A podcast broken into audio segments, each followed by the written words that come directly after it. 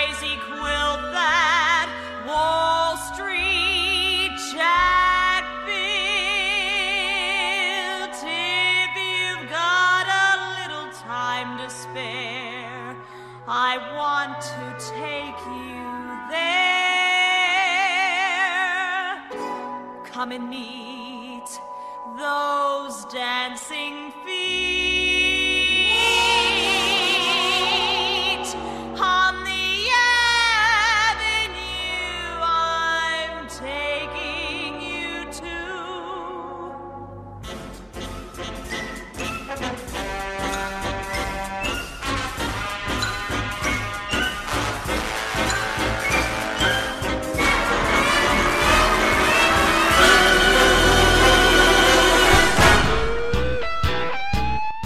Welcome to the Big Blue Podcast for Farragut High School, all graduating classes. Let's get into today's interview. Well, hey, everybody, it's time once again to open up the podcast for the Big Blue 82, and this is a 1982 interviewee, Robin Page Sharp. Robin, say hi to everybody. Hey everyone. So, uh, what what's going on in your world this day, this week? What's current with you? Basically, I have been on overload working with my tutoring student because he failed to turn in seven assignments, and the end of the nine weeks was had it was this past Tuesday at midnight, and so I had to pull an all nighter. Oh, wow. Basically, Well, Did you have to use coffee? Did coffee help? no, I don't do coffee. You don't do coffee. drink Well, how did you stay up? I don't know. I guess I do have Diet Coke, but I'm uh, I've Okay. switched to caffeine free, so I can't even say that did it. I don't know. Well, I guess just because we had to get it done, you yeah, know. there you go. Adrenaline. So, so what happened? You had all these assignments and things and tutoring. Yes. What was the end game on that? So the end game is he got all but three. Three he could not make up because his math teacher wouldn't let him. Oh, okay. So he barely passes math, but everything else he does okay. Oh oh oh, oh, oh, oh, oh, oh, oh, I got it. So it's like a summary for the for the year. No, we see just the end of the nine weeks, Okay. and he just didn't do his work, and we're having a hard time with lying and hiding things and not completing our assignments on time, and Okay. So we're working on that. So you're giving students that need some extra assistance and they need to be able to focus. So is it not true that when you get in a tutoring situation with all the less distractions, you know, there's not 30 other kids, it's you and the student, do they tend to do better? Oh, definitely. I mean, yes. And I've had him. I don't tutor anybody else. I used to do a bunch, but I Mhm. don't anymore. I'm really ready to stop doing it, but I've had him for four years. So whenever I'm finished with him, whenever I deem he's not, he doesn't need me anymore, or his parents decide they don't want to pay for it anymore, then this will probably be the last kid I tutor. Right, So- right. And you know, but yes, definitely one on one. Always better. Or it has proved to be for me. Yeah. Well, I know that may the listeners would be going, "Duh." I mean, that goes without saying, but I don't know. Sometimes uh, some students thrive in variety with other people in the room. I know I did, um, but I guess others do well when they're single and focused uh, like that. I never had a tutor, so I don't really know what that's like. I can only imagine. Um, but you've been doing that for how long? How, how long is the tutoring, and when did you retire? Retired in 2015, Mm-hmm. and I guess I've I tutored on and off here and there my whole teaching career. Okay. But when I retired, I really kind of made it a thing Mhm. at first. Okay. But now I, I'm I don't. This kid I know, like he he's like uh, we're really close. Like I'm really close with his family. I mean, I've Mhm. known him for four years. right. Right. So um, it's a little different situation. That's Right. why I'm sticking with him until he doesn't need me anymore. Right. So, like a typical tutoring situation, you wouldn't know the kid from Adam. You wouldn't know the parents at all, and it's all No, it- new to everybody. just- Yeah, just a little bit. I mean, you Right. get to know them a little bit, but not on this level. I've never gotten to this level. I was, su- I mean, I go to all his school meetings Mhm. that are conferences and things that are, uh, you know, that deal with him. His parents, he's Asian American. They're Vietnamese. Mhm. Um, he's English is his first language, but it's not his parents. Oh. So I'm kind of the educational advocate that can get keep bridge the communication gap. yeah. So I'm more than just a tutor. So no, most I've never done this with any other. Right, right. That's interesting. The the parents don't have that grasp of English as well as the as the son or the daughter does. Do they tend to learn when the when the child learns it really well? Do they kind of tutor their own mom and dad? No, he doesn't. I don't think he does. But he his parents understand English and they they understand everything you say.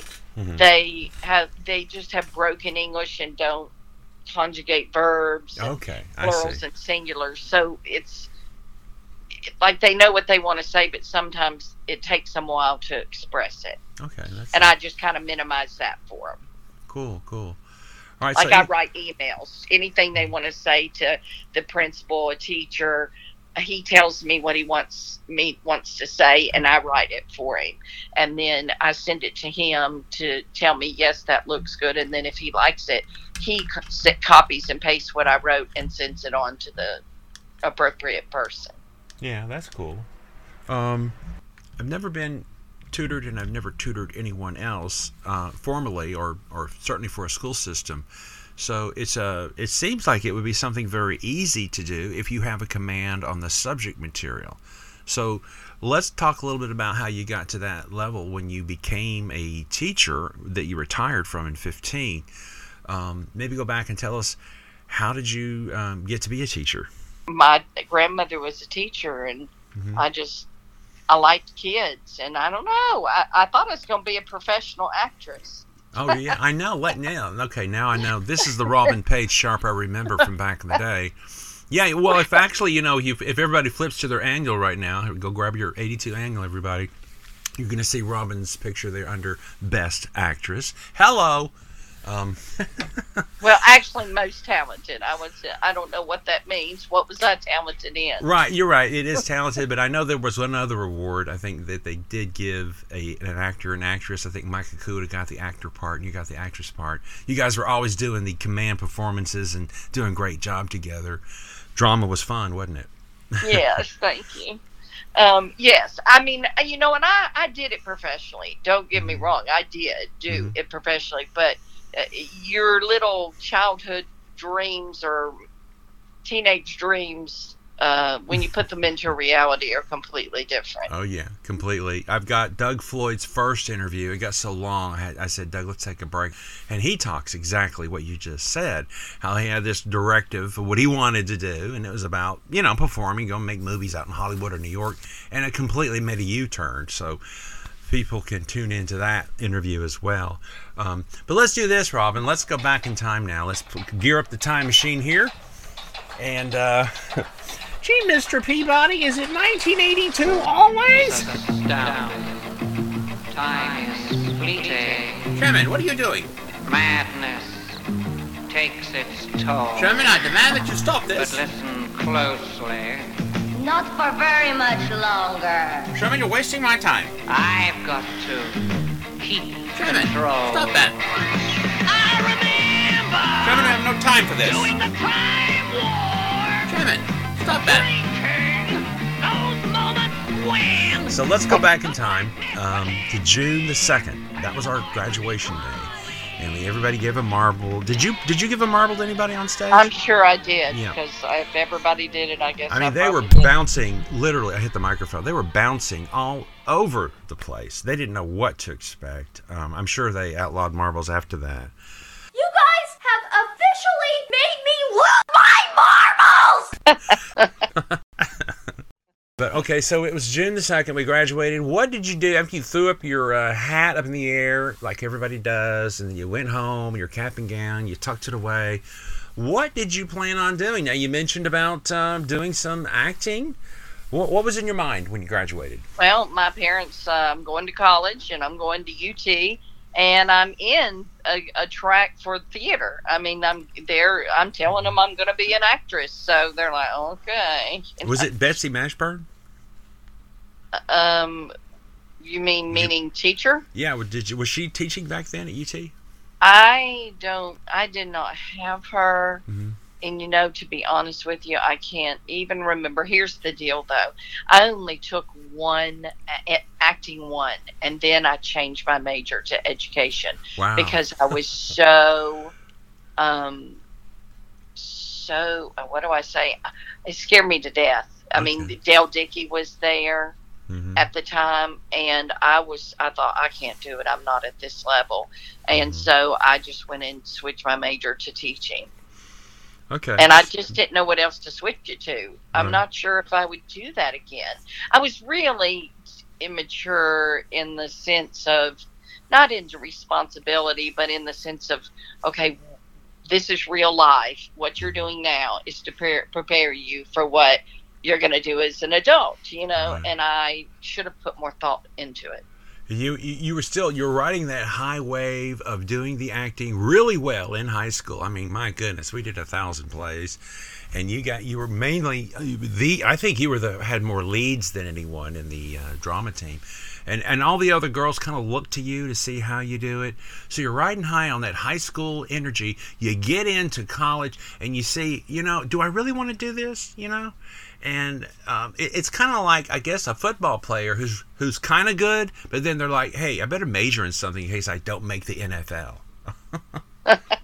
Well, and I, I was, I don't know, because we were in a big pond at Farragut. It's not like I went from a small pond to a big pond. Right. I just went from a big pond to a bigger pond. Okay. and um, I just didn't have confidence. I didn't have the confidence that maybe everybody thought I had, but I really didn't, and I Mhm. was very self conscious. And I got over that. I mean, as as I got older and as an adult, when I went back and got several other degrees in um, performing arts, Mhm. and um, and then I got over it. Now I just I just act. I don't think about it. Mhm. You know, I don't care what people think. I have to interrupt. You said you got several other degrees. Do you want to explain to us what were those? Well, I um I went I got um you know my bachelor of science in education. Mhm. Then I also added because I had two scholarships after college that worked worked towards a master's. Mhm. So since I had already gotten two scholarships, I just went ahead and finished out a master's degree in education just Mhm. because I thought, you know, I should. What am I going to do with this these credits? Put it to good use. So got that degree. Then um, in 2000, let's see, two three, in 2002, I came back. I moved back to Knoxville, and I went to UT, and I got a K 12 theater arts endorsement, which would allow me to teach um, drama, high school drama, or drama at any level, but they don't have it except for at high school. Then I decided to go on and get my Master of Fine Arts, my MFA in theater performance, and. I went three years back to back to that. So it was four straight years in a row Wow. um, from 2002 to two, 2000. Uh, is it three, four? I think it was 2003, four, and then 2004, five, 2004 to 2007, I got my MFA. So I think I was, I said 2002 originally, but it's 2003. Uh-huh. Um, and I got my MFA, Master of Fine Arts in Theater Performance, Cool. in Virginia Beach, Virginia at Regent University. oh, that's where and- Doug went. Oh, did he really? Yeah, he went there for his master's program. Sure did. Wow. In in um, Communication, in- interpersonal communication and rhetoric. Um, oh, wow, Yeah. wow, that's You something. I, have I loved it. It was awesome. I enjoyed those four years so much. Just the going back to school and doing Mhm. that full time. Well, as an older person, you appreciate it so much more. that's cool. know, Now, I gotta, I let, doing gonna, it. I'm gonna go back for just a second. You said in 2002, three, you had before that time moved back to Knoxville. I want to know Yeah. where were you that you moved from? I was in. Okay, this is going to be crazy. I went to Virginia in 1990, and I basically lived from 1990 to 2000 in Salem, Roanoke, Christiansburg, Blacksburg, Virginia during mm-hmm. that that time frame. And in January of 2001, I, I this is I, at the end of night of the 90s into the early 2000, I was performing professionally full time. Okay. So I got a job at Sight and Sound Theaters up in Lancaster, uh, Pennsylvania, Mhm. and I worked there the whole year of 2001. Cool. And then I stayed a little longer into 2002, and then I moved back in the fall of 2002 to Knoxville. Um, and that's when I took on an interim teaching position for the rest of the year. And then 2003, four, I went back to UT, and then four, five, six, seven, I went to Regent University. So that's Wow. that time frame. Now, when you, I got to ask you this. Let's talk a little bit about your professional uh, era up there in Pennsylvania. What were some of the productions, if you can recall, that you did? Tell us about the scope. Like, for example, did you have large audiences? Maybe give us an idea of the salary that an actress made in that era. Well, um, in Sight and Sound, they paid really well. Mhm. Uh, back in it was back in 2001. I you know I know this sounds hideous right now. It was like you got like t- between 25 and 30,000, which Mm-hmm. was good for someone who's not like on Broadway or in the movies. Yeah, you know, and yeah, we're is good. talking how many years? 20 years ago Mhm. and um and so you you I did a show it, it was Chris it was kind of like Christian Broadway Mhm. Sight and Sound Theaters does Christian shows and you played just 2000 people and I'm talking packed sold out houses Wow. a performance and some days we did three performances a day most days just two and occasionally at the beginning of the week we do one so Mhm. basically we would mostly do 12 shows in a five day period because you had sundays and mondays off every Right. week Now, And, this um, was I this played- is this is Christian type theater. So was it at a large mega church or oh was it gosh a separate no theater? it's at a, it is at a, a huge theater that looks like the taj mahal wow. it, it is like christian broadway professional What's the name of the facility again? I'm going to pull this up for the listeners. Sight maybe give a link. and sound theaters okay, it's like dot .com. But I don't know. Okay, I'll, I'll find it Go out. up. I'll put a link up Oh, there so you'll people show, can look you'll at find it. it. Yeah. It's huge, and now they even have a theater in, um, what is it in Saint? Is it St. Louis? What's the place? I forget it. Uh, Bra- Braid. I can't even think of it. It's um, like Dollywood, but it's out in oh, Branson. State- Branson. Branson. I meant Missouri. See? Yeah. Oh Lord. well, that's but near. Bran- They're- border. Yeah, um, Branson, Missouri. I was saying St. Louis. Branson, Missouri. They have opened a second one, but this was well after I left. Wow. okay. And um, it, I played Mrs. Noah in Noah the musical, and it was. I mean, that show was outstanding. It was, it was phenomenal. It was so much fun. wow. So, That's and before cool. I did that, I did all kinds of dinner theater. You know, I did Steel Magnolias, Quilters, Joe's, um, the, Joseph and the Amazing Technicolor Dreamcoat. Oh yeah, that's a big one. Donny Osmond was in that one at Yes. one point. Yeah. and Tenor. There are just a tons of other um, carousel, lots of other shows. hmm Can you think back to one of your most favorite lines to actually say where the audience either laughed or clapped or cheered or cried? What's a good statement? And I'll give you an idea. I'm thinking of when we did that promo for the man who came to dinner with Carl Thoma was the man who came to dinner. And he came downstairs to the uh, first floor office. We were promoting the play. And he said, Don't look at me with those cow eyes, you sex ridden hag. Where have you been all afternoon? Alley catting around with Bert Jefferson?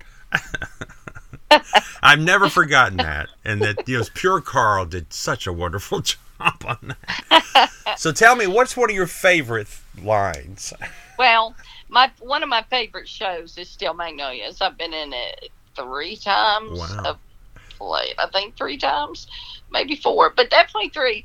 Um, and I played Ouiser Boudreaux, which is the Shirley MacLaine role in the movie. And her very opening line, she busts through the um, the salon door, you know, the beauty shop, and says, "This is it. I found it. I am in hell." and she has many, many more, but that is the one that just immediately comes to No. mind. This was it was a huge movie, and it had Mm-hmm. it had Sally Fields, Shirley MacLaine, Dolly Parton, Okay, yeah, Olympia Steel. Mag- okay, right, right. Steel. Magnolias, and so that people people understand the parts. Like when you say I played Ouiser Boudreaux, they're like, which role was that? Well, it was the one Shirley MacLaine played in the movie. So that I played Okay. Ouiser Boudreaux. All right, I've seen that. now. It's been a while since I've Yeah. seen that movie. I need to re-watch it again now. I oh, will. it's such a good. It's and it is based on his sister's life. Mhm. So, so kind of a true story. All right. Well, um, awesome. So, performing theater up in Pennsylvania was certainly a completely different role than what you ended up doing as a teacher. So, tell us, how did you transition from doing the professional theater and then you made your way back to Knoxville to end up teaching? Well, when I went back after I got my degrees, you know, I went back first and just finished a year for somebody, Mm-hmm. and then I got those four degrees, which was full time professional. I mean, go, I mean, going to school full time. And then when I got out, I didn't go back to teaching regular education. I went back to teaching high school drama, and Oh, I yeah. taught in South Carolina and um, Northern Virginia, and then at Bearden High School for two years, and that's what I retired from. So That's cool. So, drama teacher. Yeah. yes, Like Yeah. Miss, like Miss Riley, Ginger Riley was to Yeah. us. You, you were the new Yeah. Riley. I don't know about that, but would tell us? You have any memories of doing drama back then with Miss Riley and the gang, the Admiral's Company? well, yeah, she was just, she was kind of. I mean, at the time I didn't realize this, but she was kind of a kid too. You yeah, know, yeah. She was young. She was in her tw- late twenties. very young. Yeah. And I and I mean, she used to spend the night at my house, so she wouldn't have to go all the way out to wherever she lived. I think with her parents, Uh-huh. and she'd stay with us when we would go on those uh, competitions. So Oh, she, yeah. because we had to get up so early in the morning. Ginger Riley slept in my bed like I was having a sleepover with my best friend. That's funny. And now she's out in California. She got married Yep. up, and she's teaching theater out there still. I, I see on well, the Facebook. she's retired now, but oh, she, she has. teaching. Okay. Yep, she has retired. Are you contact? Are you in contact with her present day? Well, yes, in the sense of on Facebook, and Right. probably I don't know, many years, ten years or so ago, I did talk to her. I was going to go see her. I was out seeing Sharon um, Thompson. Um, she goes by Martin now, Sharon Martin. She was in the class behind us, and I was going to scoot on over to see um, Ginger Riley, and I didn't. I, Yeah. I had to get back home. So Yeah. Well, she was a hoot as a teacher. I remember one day we all were at Fridays eating lunch after, maybe it was during lunch break or something. I don't know what it was. We were rehearsing a play. It was me, Scott McBride, Doug, and her, and everyone sat at this table. Our waiter comes over and he asked for ID from her, not us. Yeah. well, she was very young. I mean, I just I know that now, but I didn't realize how close in age we were at the time. Yeah, yeah. All right. Well, that's cool. All right. So I just wanted to briefly touch on that because I did remember, you know, Farragut Theater was such an instrumental part. And then here you go, end up being a drama teacher. My goodness, you are more than qualified. I'm sure your students were like in awe at everything they were learning from you. So tell us about that. What was it like to interact with students, and what were some of the productions that you came up with? You know, I have to tell you, Vic, uh, after teaching elementary, and you have to tell them the same thing 20 times in a row, it was a tough transition into high school Mhm. because I just did not understand the high school student, and I was so far removed. I was in my 40s by the time I started, mid, almost mid 40s by the time I started teaching Mhm. high school theater. And so it took me, it really took me a while to understand. High schoolers kind of go through, they're passive aggressive.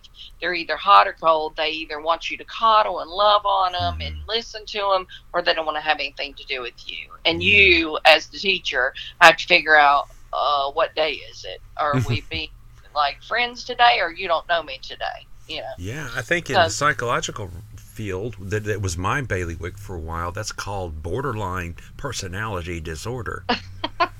had that. I just think I had to learn how to handle, you know, teenagers. I'd had little people, you know, eight, nine, ten year olds, and they're very different. Oh, so, yeah, yeah. but I enjoyed high school. I enjoyed being able to laugh with them, you know, and they were their ability was, you know, they were you could really get stuff out, get a lot out of them performance wise because of their age. Right. Wow, that must have been And the sh- tough. yeah. Oh, and the shows, uh, two I did at Bearden I absolutely loved were The Imaginary Invalid by Moliere, but we put, we did a uh, modern twist to it, Mm-hmm. and then The Crucible. Tell me about the imaginary invalid. What's the plot line on that?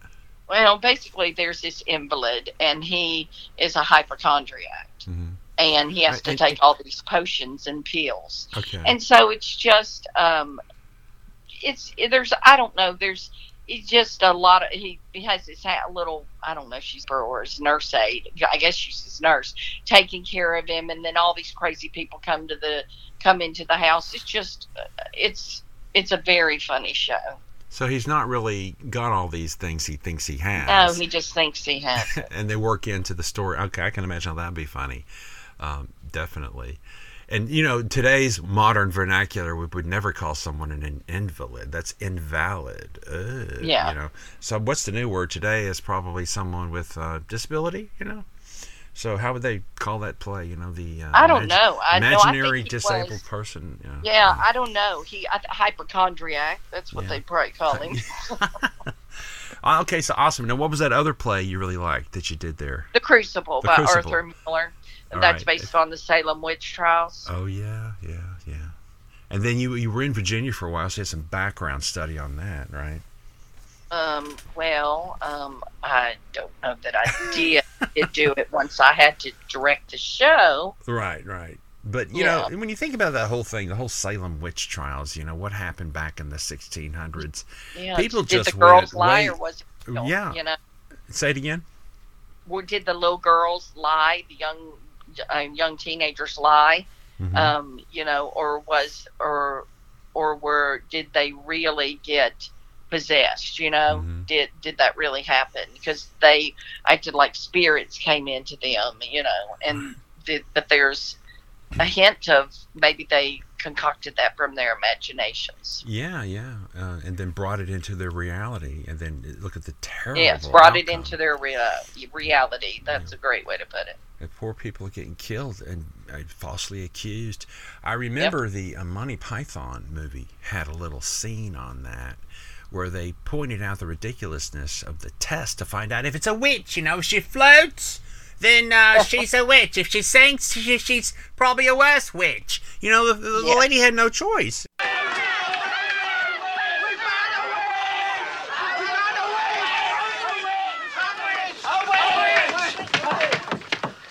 We have found the witch. May we burn her? How do you know she is a witch? She looks like one. Bring her forward. I'm not a witch. Uh, but you are dressed as one. They dressed me up like this. Ah, we. And this isn't my nose, it's a false one. Well, Well, we did do the nose the nose. and the hat, but she's a witch. Yeah. Did you dress her up like No. that? No. Yes. Yes. Yes. Yeah. a bit. A bit, A bit. a bit. She has got a wart. What makes you think she is a witch? Well, she turned me into a newt.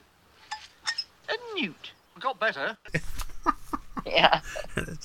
Anyway, all right, cool. So let's let's move past that now. And now you're doing the theater there in, in Bearden. And what year was this when you were at the Bearden Bulldogs? I was at 2007, 2008, and 2008, 2009 school years. So I was there two years. Wow, and you know that's a big rivalry in sports between Farragut and Bearden. Did you have to keep that on the down low?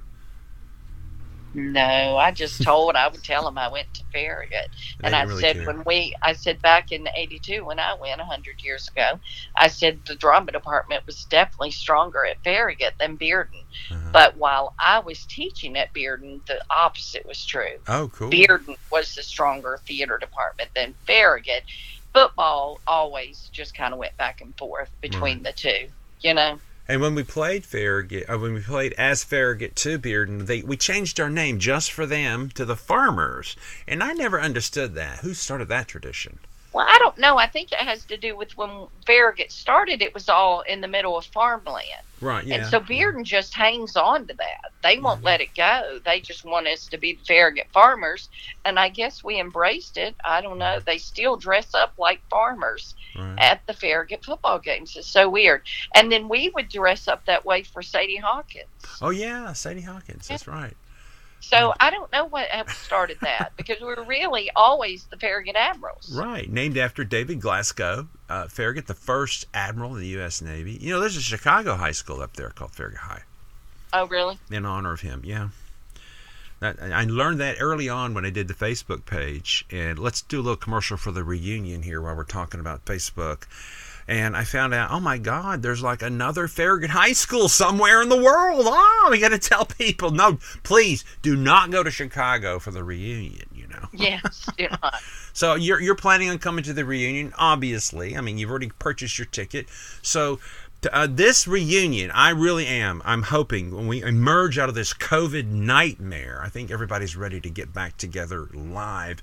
We're going to have a wonderful, wonderful time. This facility is top notch. There's room outside to hang out. Smokers will be uh, accommodated. There's, there's, we're going to have a bar inside. Plus, we're going to have security, so drinkers will be accommodated. We're going to have food, so people who eat food will be accommodated.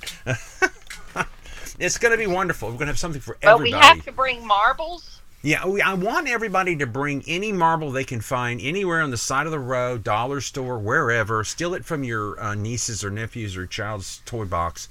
Bring a marble. And then what, what we're going to do is, I'm going to have this huge jar. We're going to deposit it in there as you come through. And then, then we're going to have a contest related to that. Uh huh. Gotcha. And I hope nobody pours them out on the floor. Yeah, that would not Because be we have to clean up this mess too. You know, we got to be out of there by midnight. They're going to charge us by the hour.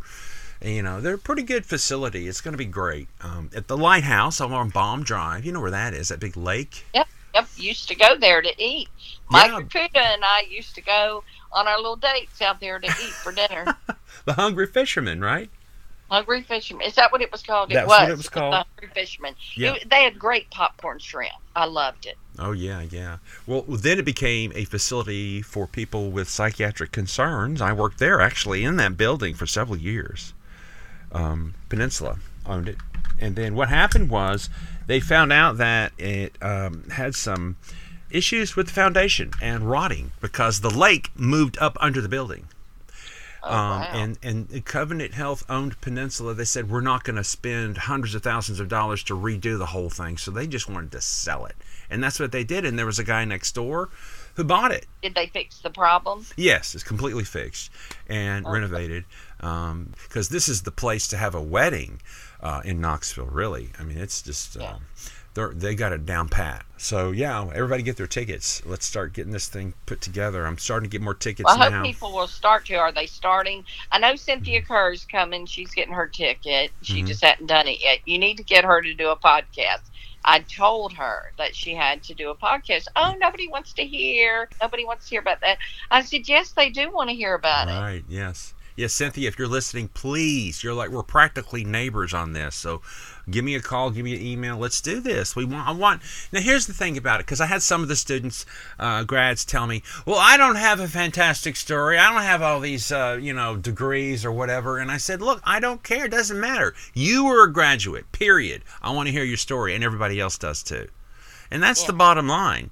It just so happens that most of the people I've been interviewing, they've been telling us all about, you know, their their background. You know, Bill Perry making uh, chemical things for, uh, you know, pharma, and you know, all these people doing incredible things. And you don't have to have this what what most people might call a giant story or whatever. We, we just want to hear about you. What have you been up to? You know. So Yeah, I don't think mine's anything outstanding. I've just been living life, you know. well, you know, I think it's it's outstanding. Everybody's story is in certain ways, just to find out what they've been up to and how they've Yeah. taken life um, and won. And you know, you're still here. You're still six feet above, right? You know, talk about social distancing. You're distancing your grave. You're standing. You're alive. Let's hear how you've done it. What's your survival technique? Um, So all right, all right, Robin. So now let's let's circle back around to current day. You um been you've been tutoring for a while. Then you uh now you're you're, you're tutoring now and retired for a, a while, about seven years retired. So what is your game plan now? What do you want to keep doing? You want to keep the you mentioned the the tutoring. You may not want to keep doing that. What's your current it's, situation? it's just that I, uh, it's not that I, okay, here's the deal. I'm going to finish with my tutoring student now. If somebody approaches me, yes, I will accommodate, you know, but I'm not going to advertise and do it. I'm not doing it as a job. Mhm. And, um, and I'm retired and I sub part time with Knox County when I can. Mhm. And, um, and then I'm just, you know, what else am I? I'm enjoying life, just, Mhm.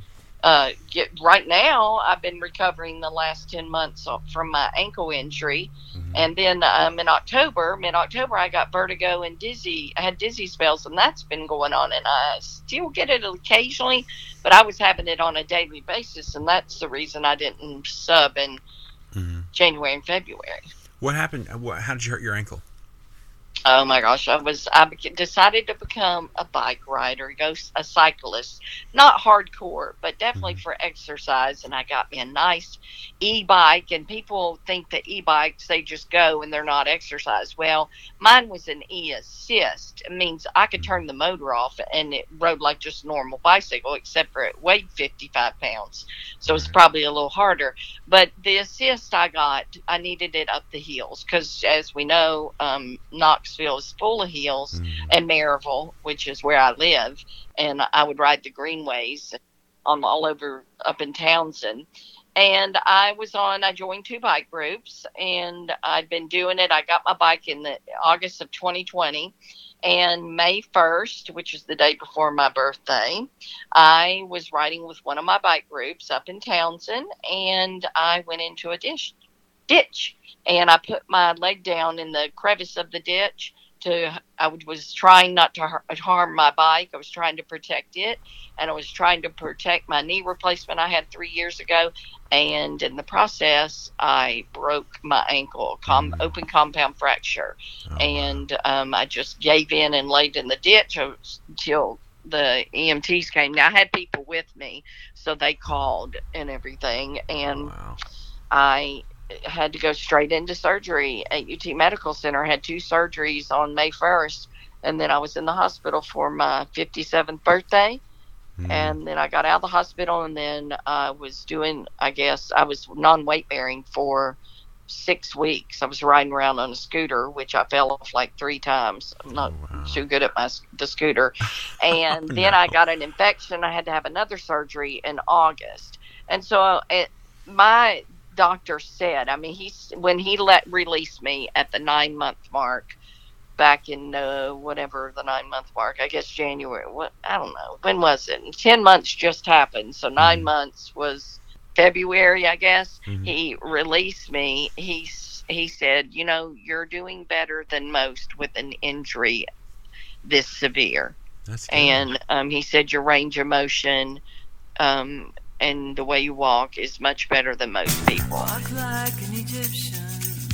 And uh, I, yeah, I it's still very tight. My Achilles does it doesn't bend like I want it to.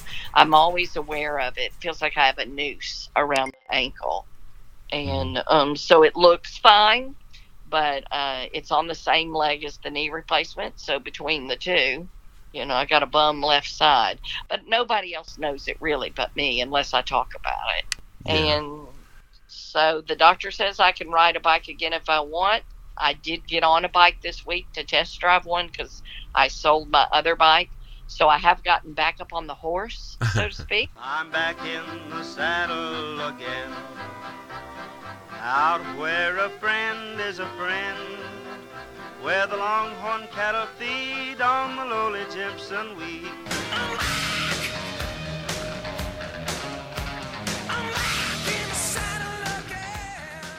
but I don't know if I'm going. I have a bike on order. I don't know if I'm going to be buying it or not. We have to wait and see because I need a bike now where you can sit on the seat Mhm. and put your feet flat on the ground so something like this doesn't happen again. so I can yeah. stop myself. I couldn't stop myself. And so we're I'm waiting to see if that's possible because when you put your feet on the ground, then when you go to pedaling, your knees are up too high. So we have to be able to balance that, and I don't know if it's possible. So Yeah. It sounds like you may need a, an adjustable seat that does it on the fly. You know, raising. I don't know. Yeah, I don't know. It's that they're going to work with it and try to make it work, but I don't know. I will not get on a like to ride again if I don't feel 100% safe. You know, Right. there are a lot of people that have bike accidents. I didn't realize. I mean, I sat by somebody at the church that had the same thing happen to him, except it to his arm. He mm-hmm. held his arm out straight, locked his arm, and I mm-hmm. locked my leg, which is not the thing to do. And his bone went through his um, wrist, and he didn't. He never went back to riding. And I'm talking, he was an avid bicycle, a mm-hmm. cyclist, and it, you know, you could tell he exercised and did all kinds of things all the time. Yeah. So Maybe safer you know, to I- just stay home and, and ride the the stationary bike with a I TV know, but screen. it's so boring. So boring. yeah. well, Oh my gosh, so boring. So yes, I don't enjoy exercise unless it's exercise and I don't know what I'm know I'm doing it. Like Right. you know, when you were young, playing basketball, playing some kind of sport, um, you know, doing something fun. You didn't know you were exercising, but you were, and that's why I liked bike riding. It was so fun for me, and and so freeing. Mm-hmm. So I don't know. We'll be right back with more of our interview with Robin Page Sharp after this brief message. The allergy shots have really changed a lot for me. I don't have really any symptoms anymore. I don't get sick. I knock on wood. I haven't had a sinus infection or bronchitis three or four years. Uh, that's amazing. I highly recommend the Allergy, Asthma, and Sinus Center because they will take someone who really can't even go outside and they will change your life. Find relief by calling the experts at the Allergy, Asthma, and Sinus Center. Yep, that was Robin on the commercial. Sure was. Now back to the interview. Well, I wanted to ask you a question. Um, you, your parents, your father, did he not have a business during high school about? Yeah, he um, did. hmm Tell me about that. What? How did your dad get that started? Is it still going on today? And what, did you ever in, in, get involved in that business? Well, he started it when I was 10 years old. Okay. And they sold it when uh, mid 50s, I guess. Mhm. And it's still, it is still the bargain mart, but they don't own it. They hadn't owned it for how many years? 25 years, probably. Yeah. So, and I never, I did um, take ads and do little things here and there, Mm-hmm. but I never worked in the business. Right. It wasn't something you wanted to do. Like no, it really wasn't my thing. Yeah. Mm-mm. Well, there is no journalism. You're just selling ads. Right. you know, right. it was pay, like I would have. I did help paste up the paper. Um, like that used to be part of my job when I did like you know during holidays and and you know breaks and summer and stuff, and I enjoyed that. But it it wasn't. It was a paper about you know selling cars and all anything you had to sell. Need to sell a vehicle. And, and tell me a little bit about your brother Barry.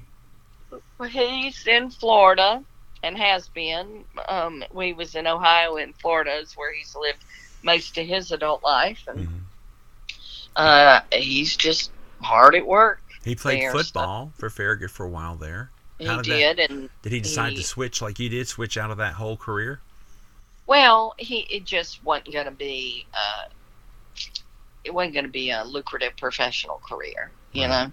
So he just went into business. Okay. Now he did work in the bargain mart. He did Mm-hmm. work like as a real job there. He sold ads because he's very good at selling things and very convincing and Mm-hmm. good with people, you know, in that respect.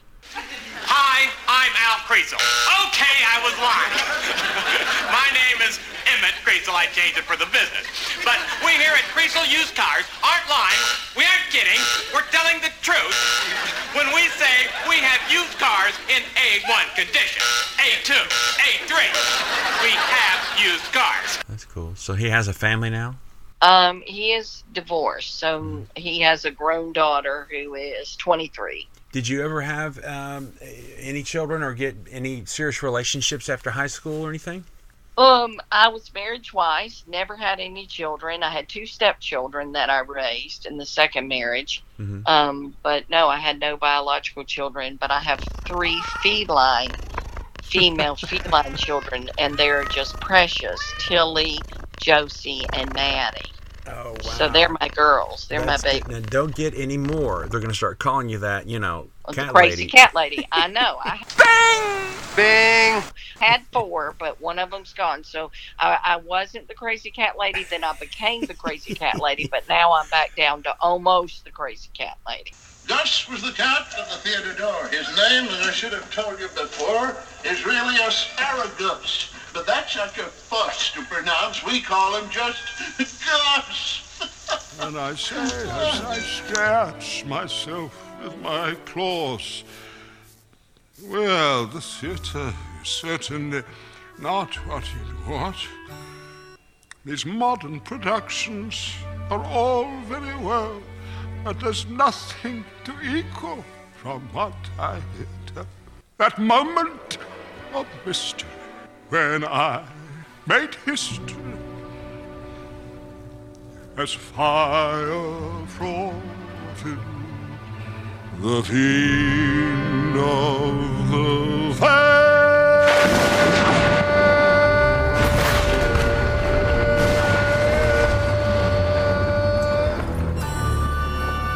Well, I, I love cats very, very much, and but my partner unfortunately has uh, an allergy to that type of fur and dander and all that. But you know, I I have other friends that have them, and cats are just they're in their own world. I tell you, They're Um, smart. I bought Don't a friend. uh. I bought a friend a cat Bible. It has all these details and fun facts about cats. And here's one thing I think why they're so smart and so, you know, predictive of what's going on. Did you know that the cat has these um, receptors that smell? Okay, so like let me com- compare it. We uh, people uh, have like maybe five million of these things. Dogs about 50 or so million. But the cat has like 200 million of these smelling receptor things. So not only, I mean, they know what the food is before they even get near the bowl. They already know. It's true. It's so true. Let me tell you what happens. My cats love cereal and milk. When I can, they can be in the bedroom asleep. I mm-hmm. go all the way across the house to the kitchen, and I get my cereal out and I pour it in my bowl, and they all come running. Oh, yeah. But and I even do it real quiet so they can't hear it. and they know when I'm eating cereal, Oh, yeah. and they want my cereal. But I don't let them have it, but they want it. Yeah, I won't tell you the time I actually killed a kitten because all I knew what to do is feed it milk all the time. I'll kill that cat. Careful. Oh, that is nasty. Oh. I know it's terrible. I was I was heartbroken. I, I rescued the cat from a dumpster, and then after, of course, it passed on, I had to put it back where I found it. You know, I didn't know what to do. I was just You gotta be kidding me. anyway. That was a long time ago. I know how to feed cats these days. Hey, I, I know how to get a cat Bible, so I'll be okay now, right? All right. Well, anyway, Ty, that's a horror story. I know some people are like, "Oh my God, please no." Um, okay, so that's cool. I wanted to talk about that, and now let's do like a what I like to call, uh, and what I told uh, the other Robin Sharp. Oh yeah, yeah, yeah. Let's talk about the other Robin Sharp and you. What What are your experiences getting all her mail or grades or whatever mailed to you, and vice versa? What What was going on there? One pair of matching bookends, different as night and day. Well, I mean, one. I don't know if it happened more than once, but one time it did happen for sure. And she was uh, she was smarter than I was. She did better in school, and I didn't do bad. You know, Mhm. I didn't do bad, but she did great. And I was probably, uh, I probably was getting three fours or three fives. You know, and she was probably getting three eights and four point ohs. And um, I got her grades once, and my mom and dad were just so proud of me until I was like, they were like, "This isn't your, this isn't how your name's spelled. They've got your name misspelled." And I said, "Well, it's really the other Robin Sharp." so you know that happened, and they would get you know I'd just get us mixed up, and people would just say, even though our names, I mean, we had completely different spellings in our mm-hmm. first names and not the same middle name. People mm-hmm. just got to where they were like, "Are you talking about the dark hair Robin Sharp or the blonde hair Robin Sharp, or the tall Robin Sharp or the short Robin Sharp?" And was there a third Robin Sharp? Not at our school, but there was one at Karns High School when we were going through high school. Like she was going through high school at the same time as us, but at Karns. Okay, yeah, that's really cute. So is that a popular name or what? You yeah, know? it must be. I mean, goodness, uh, you know, like John Smith or you know. But it's not John Smith. I mean, Robin Sharp. Who would would think? But then I saw her a few years ago in Nashville. Cynthia and I Mm-hmm. um, had dinner with her. Well, definitely do tell Cynthia to give me a contact. I really want to get her story. Well, I told her to. I just talked to her last night. Talked Mhm. to her twice yesterday, actually, and I told her to. So hopefully she will. I'm really wanting to hear. And she also has I know she is coming expertise. to the reunion. You know, assuming all goes well and things are going great for her right now. Right. And, and and she has a planning background as a career professional. Uh, you know, planning vacations and travel and all that stuff. So I could really, Cynthia, hint, hint, use your help here. And what was your favorite place to eat and hang out back at 82? Mr. Gatti. Oh, and then going over to Swensen's next door and having a big old ice cream. Oh yeah, remember that? Was it called the earthquake? Where you shared it with like ten Yeah, spoons? yes. Huge. I worked there for a while as a dishwasher, and I, I hate to say this, but people would not even touch their free dessert that came with every meal. So they come back there untouched, and I would just eat You'd it. eat them. Yeah, you'd eat them. Of course you would. Of course you would, Vic. White truck, pink hood, music chimes across the neighborhood. Nutty buddies, frozen pies, that push-up tube that hits you in the eyes. They come running just as fast as they can. Kids go crazy about the ice cream man. Ice cream, ice cream, please, Mr. Ice Cream. Oh boy! All right, now let's talk about. Okay, go ahead. What? I was just going to say, Cynthia and Kerr and I want I go there after the ball games on Friday night, and Mm-hmm. we beg our parents. We go, everybody's going there. Everybody's going. Please let me go. Let me go. We're but and her dad, with Cynthia's dad, would go like everybody, as in Robin and Annette. you know, meaning uh, everybody of your two friends. That who's going? All right, let me ask you this: um, What were your favorite, let's say, musical artists or music? What kind of music did you listen to in '82 ish? Well, I loved Michael Jackson. You know, but the old Michael Jackson. Yeah.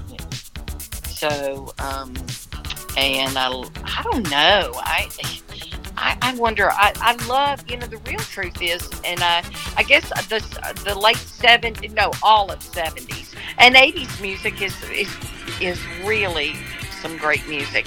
And I mm. had I subbed this week at Bearden, and I had some kids say.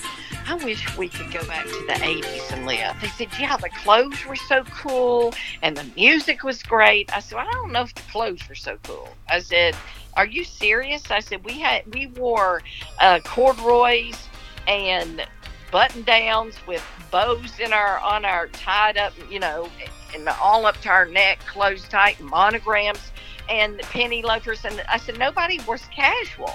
I said, we dressed up to go to school. The majority of people, or a lot of people. We had parachute I know I pants. Remember the parachute pants too? That was a fad.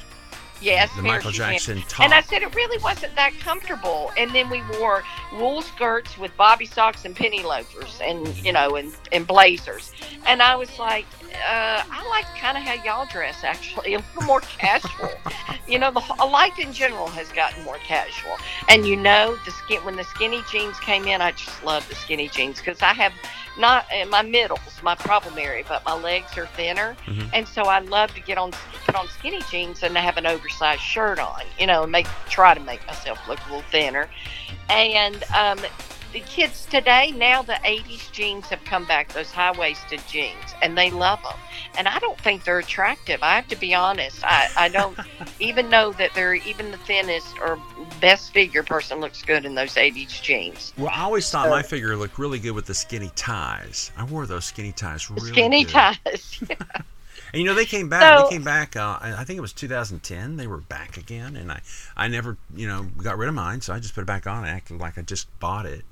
Yeah, it's brand new. I'm in style. So the kids, I mean, it just was really surprising to hear, you know, these kids saying that they wish they could wear the '80s clothes and live in the '80s. And it, mm-hmm. re- they, the music was great. You know, and I like classic Elton John. You know, and I listened to a lot of show tunes because I was in theater. You know. But when I listen to music now, I listen to the 70s and 80s. That's what I listen to. Sirius XM. Yeah. Oh yeah, yeah. The 80s on the eight. And I- I 70s that. on 7. 70s on 7 yeah awesome that's beautiful stuff you know and you know i worked in radio there at ut wtk fm and back then we called it college rock british invasion new wave but now they call it uh, oldies Oldies, yes. We're the oldies now. oh my goodness i, I it's just wild um, i'm trying to turn off the notifications on my phone robin i think it's me and i'm, I'm afraid I'm, i don't want to hang up on you when i do this i think i'm getting like Okay, oh, I know what it is. I need just to turn off my um, thing. I had it on. I had my um, sounds on, so I would be sure to get your text. Mike, Mike, Mike, Mike, Mike, turn off your cell phone. Um, Oh, but We're okay now. I turned off my phone thingy. Yeah, I turned off my like that so nobody would. I told my tutoring students he calls me and texts me nonstop, and I told him do not.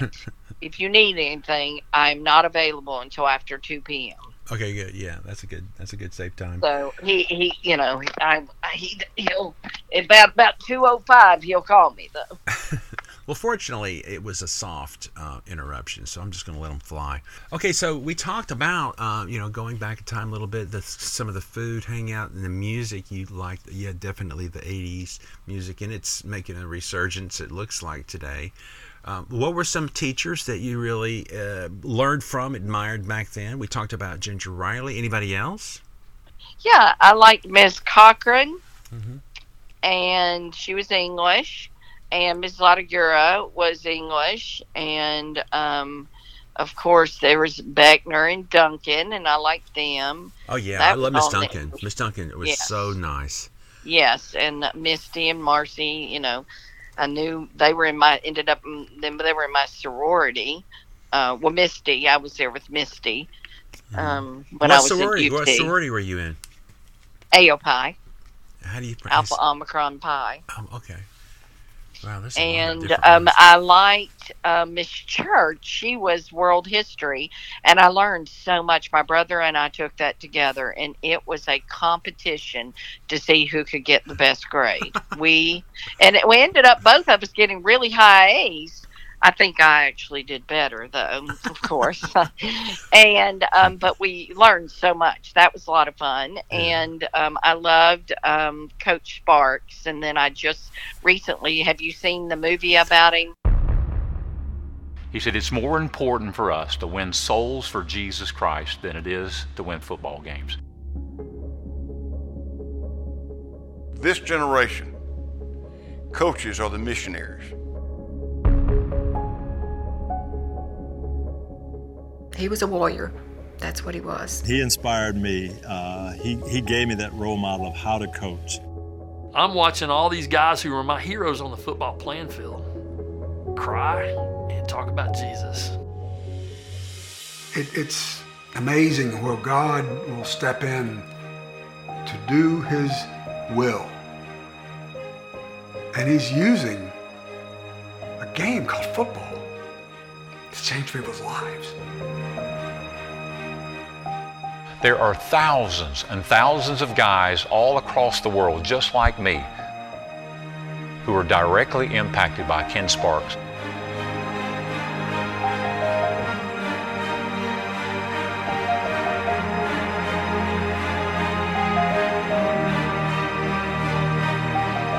Light shines in the darkness, and it's Christ in us, and He is what Ken would tell you made all the difference. I know, but I'm Um, aware of it. I'm trying to find a place yes. to get it. I'm waiting on it to be available. the for, you know, live stream. It's so good. Mm-hmm. It I, I cried through the whole first time I saw it, Mm-hmm. and then I really took in more information. I saw it the second time. It's just really good. Well, let me ask But- you, for people who've not seen it like myself and, and want to know, is there any kind of a era there where he was at our high school as the coach? Did they mention that? Oh my gosh, yes. He w first he was at Carson Newman, then he went to Farragut, Mm-hmm. and then he went back to Carson Newman and stayed. Yeah, so I thought he went to Farragut before he ever went to Carson Newman, but he was at Carson Newman, Farragut, Carson Newman, and then others in, eh, you know, before that. Jeff Joslin did it. He's the one that did the whole movie, and yes, Jeff Joslin, Joslin was in it. Um, Chip Slagle. Yeah. Uh, And, Ward um, Phillips. I'm just. I mean, I, this is Farmer, the straight from farmer, memory. Joel Farmer, and David Farmer.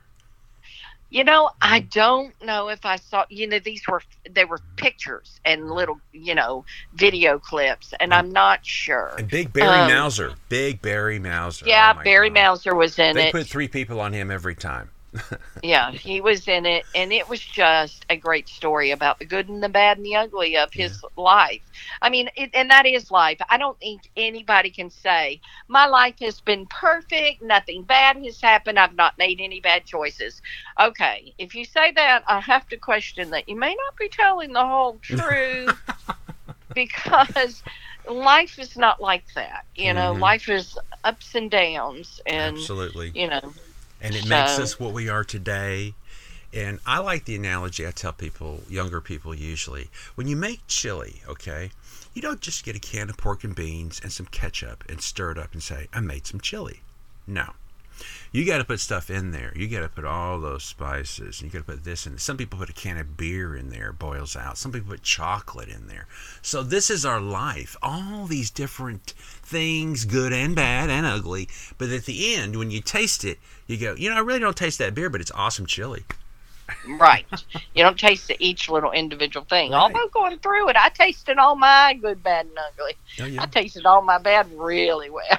hmm Yeah, and we all learn So- from those mistakes or whatever. And- We did because it's made us who we are today. Absolutely. And I even said on the post on Facebook, you know, Gwen was saying, "Come on, people, you know, sign up." And I said, "I did." And I said, "What I wouldn't give to go back Mm-hmm. and know what I know now and do it all over. I would just do it so much better. I, I Mm-hmm. wouldn't be so self-conscious. You know, I might have appeared that I had confidence because I was doing theater and everybody, you know." b- praised me and everything but i didn't. I, I didn't really have a lot of confidence and that held me back from pursuing it at university of tennessee. And it took till i was 40 to go back and revisit drama and theater and i wish i would have done it from the beginning. I really really do. Why mm-hmm. i didn't do it i don't know.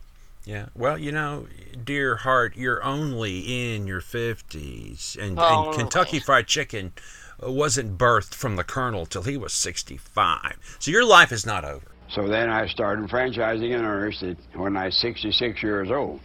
I just say the moral to my life, don't quit at age 65. Maybe your boat hasn't come in yet. Mine hasn't. That's true. It's not, but I am a finished teaching, so Mm-hmm. it will have to be a hobby now. Well, yeah, well, now you have time Or, or uh, you know, I'm on a, I'm running on a commercial right now here. It's in Nashville too. Uh-huh. Um, it's with the Asthma Allergy and Sinus Center. I mean, I'll do things my agent will say that's here locally, and I have one in um, in uh, Indiana too, and uh, Indianapolis, and I I do stuff if they ask me to audition, you know, and occasionally I do stuff and get paid, and then I haven't been on stage since 2019, Steel Magnolias, because COVID hit. Right. Oh, yeah. Yeah, COVID. Well, that was getting ready to say, you know, here you are now. You got a little more extra time. You got this talent bubbling inside of you. Definitely go out, take every gig they offer. Tell your agent to amp it up. well, I mean, I'll do. You know, here's why I don't like to do it. Isn't this terrible? I don't like getting 1099s because I don't like a, I don't like when tax season comes around and to have to deal with the difficult tax return. Now that's crazy. My dad said if you're paying money, then if you're paying taxes, you're making money, and I just that, that has not sunk into my mind. You know. Well, just get a CPA and, and tell them to handle it. Yeah, you do it. And, and if you listen to the interviews um, on our podcast here, you know, there's, there's a few, I've already interviewed two CPAs I know of, and they're your own classmates, so they might cut you a deal. Yeah. And for those of the listening, this is in the um, beginning of March of 2022 when this interview took place. Um, but as we wind this up, Robin, I really want to ask you this question that I ask everyone at the end. Looking at your summary life, looking at all your experiences, how would you put that in a phrase or a motto? How would you say, this is what I've learned and this is my mission statement or something like that? How do you sum it up? You know, I don't know if I have a motto. I would say be yourself, be true to yourself, Mm-hmm. and live your best life. And that your best life's not the next person's best life. And don't be so self conscious. Just do what's best for you and who you are and be true. I like that. I like that. Be the best you can be, and that's you. You're the best you you have, right? right and you're you're you, why would you want to copy this was in a poster um, that i saw at bearden ironically um, it said be yourself we want the original not a copy you know we don't want the good. same That is good. Yeah. Say that again. Say that again. um, it says be yourself we want to see the original not a copy Oh yeah, that's good. That's deep. It's not real super deep, but it's deep enough to make you go, yeah. why Hmm, don't I? yeah okay yeah wish i had followed that more as starting as a young person not just as i aged Mm-hmm. you know Oh yeah, yeah, absolutely. You know, but we, again, our our experiences make us aware in what we are now. All right, well, look, we're going to wrap this up. Then, thank you so much, Robin. Any else, anything else you want to share with the audience? Uh, to maybe talk a little bit more about the reunion, July 9, 2022. It's coming up, right? Yep, six to eleven. And what do you? You said you wanted me to help. How do I help? Yeah, I I'm going to need a lot of help. Uh, all hands on deck, to use the admiral uh, analogy. There's going to be a myriad of things to do, really, but most of them will be done on the day of, not so much a planning thing. Um, so for those of you listening, wondering what you can do, I mean, logistical things like we do have to get out of there at a certain deadline. So that means like gathering up any extra papers or here that we brought. Um, and you know, just things like that. And we'll know more about that. I'm going to get there about a week early and and hang out and get more details then. But if anyone wants to do any kind of decorations, like I still have, I plan this big giant backdrop for our photos. If someone wants to make one of those or get with the school and have them do it, the cheerleaders with all their paint and paper, that might be something. If anybody has any contacts on that, I don't know. I don't know either. I mean, Cynthia mentioned if Rita and Kim Bullner are coming in, and maybe we were going to stay at a hotel, so we may be. She wanted us all to hang out at the pool on Saturday Mhm. beforehand. So maybe I don't know. I mean, get sent get some of them on board. So I kind of committed to, mm-hmm. yeah, if that's what you want to do. I don't know what's going on, you know. Mm-hmm. So, I mean, Well, there'll be there'll I be don't- de- there'll be decorations the day of. You know, help Yeah. hang up this, that, and the other. We're going to have a DJ there. He's going to put his stuff in. We're going to have a dance floor area. I'm going to have a separate room for video game playing, and we're going to have at the end of the night a giant pong contest, the old-fashioned 1974 pong. You know, tennis pong. There Yeah. will be uh, awards for that, and we're going to have assorted video games throughout the night. The food's going to be awesome. This place, the, the Lighthouse, oh my gosh, they've got really good food, um, and different varieties too. Um, it's going to be fun. It's going to be awesome, and people will hear more about it as the time goes on. And we do we also just got to round up people. How many people have paid now? Right now, um, not a whole lot because of the COVID uh, filtration. So we got about maybe 30 tickets sold. Yeah. You know, and we need a whole lot more. The facility holds 400 fire marshal. Yeah. But I'm shooting Yeah. for 300. I really am. I think we can pull Yeah. it off. I gotta- hope so. I mean, I hope people will come Mm-hmm. um, because uh, you know we're all past that judgment, and you know we're just older in life and Right, just should appreciate people for who they are, Mhm. and just be kind of cool to reminisce for a night. You know, Sure. and, we- think how stupid we were back then, and how much we know now, and you know, Absolutely. know. And you know, we were the largest class that Farragut ever had, and I'm pretty sure the whole state as well. I'm still verifying that with the state Department of Education. I'm trying to get some TV um, time there with six, eight, or ten to do an interview on that story and generate more uh, ticket sales. A lot of people our age they don't do your Venmos or your uh, you know, whatever, know your Cash don't. App. So Yeah. I got a PO box. For people who don't do the electronic stuff, it's uh, P.O. Box 17034, Nashville, Tennessee 37217. That'll be in the show notes as well for those of you who didn't get it. Maybe you're driving down the road. So definitely, people who want to do the old school payment for tickets, we got you covered. And go to the Facebook page for all the other updates for sure. Yeah, and I'm gonna work on people. I'm gonna try to gather up some more. Yeah, awesome. Well, thank you, Robin. It's so much. It's fun connecting with you and hearing the details of your 40 years so far. Uh, you've been a pleasure to talk to. I'm, I'm glad you're on the mend. I'm glad you're going to probably end up doing your thing you really want to do now that you're retired, which is being a, a professional actress all over again. all over. I look to forward to seeing you in some movies. You know, Netflix. I'm hires- just waiting for someone to really discover me. Yeah, Netflix. Tell it. You know, I mean, be, you could be your own series. You could you could head up your own series, some character in the future, and we'll watch you all ten seasons.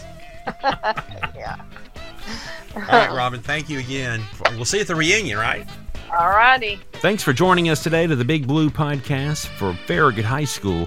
If you're interested in becoming an interviewee, please send correspondence to the following email address, also listed in the show notes. Send all correspondence to FHSBigBlue1982 at gmail.com. Again, that's FHSBigBlue1982 at gmail.com. It's astounding. Time is fleeting. Madness takes its toll. But listen closely. Not for very much longer. I've got to keep control. I remember doing the time warp, drinking those moments when the blackness would hit me and the void would be calling. Let's do the time warp again. Let's do the time warp again. It's just a jump to the left. With your hands on your hips.